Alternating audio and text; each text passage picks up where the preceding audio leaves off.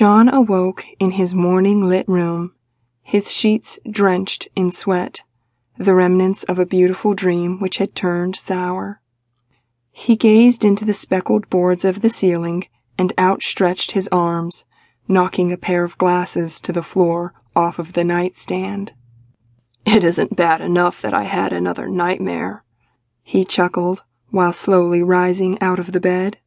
He felt a thousand pops and cracks as he bent down to retrieve them, each one insisting they would be joining him this morning.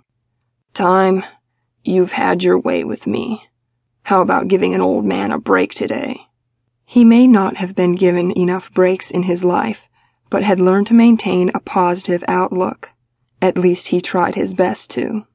He was dealing with being on leave from his former employer, an animation company which he swore he should have left while there were still years ahead of him. He had little in savings and knew they didn't want his illustration services back. There were plenty of young guns to fill those shoes. Luckily for John, he was making decent money following his true passion and sold an original painting here and there. It didn't bring in as much as he expected, but it was lucrative enough while he figured out his next steps. Landscapes were his regulars, but recently he wanted to branch into making religious art. He wasn't a particularly religious man, but had times in his life where he was fascinated with exploring spirituality. None more so than the past several months with all of the time on his hands.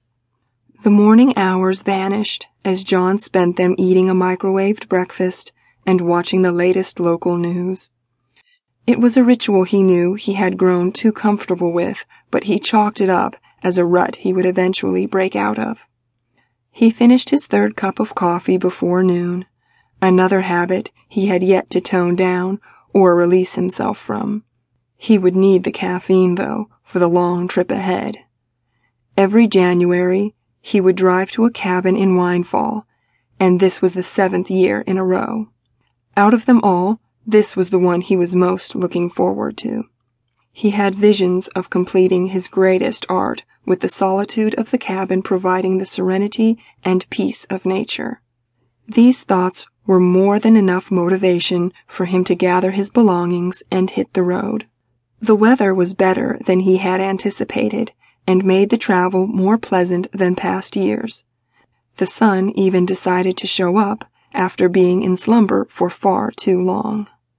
It gave John a smile of appreciation as the rays beamed through the roadside trees, creating a dazzling showcase. He reached for the radio dials to see if any worthwhile tunes would accompany him. After fiddling through the stations, his face lit up after landing on an old 70s tune. It happened to be the song he had been listening to as a teenager when he experienced his first joint. Somehow, the memory stood firm even with all of the life he'd lived since those days. He quietly sung along as he relived the memory. John arrived as the sun set behind the frosted hills.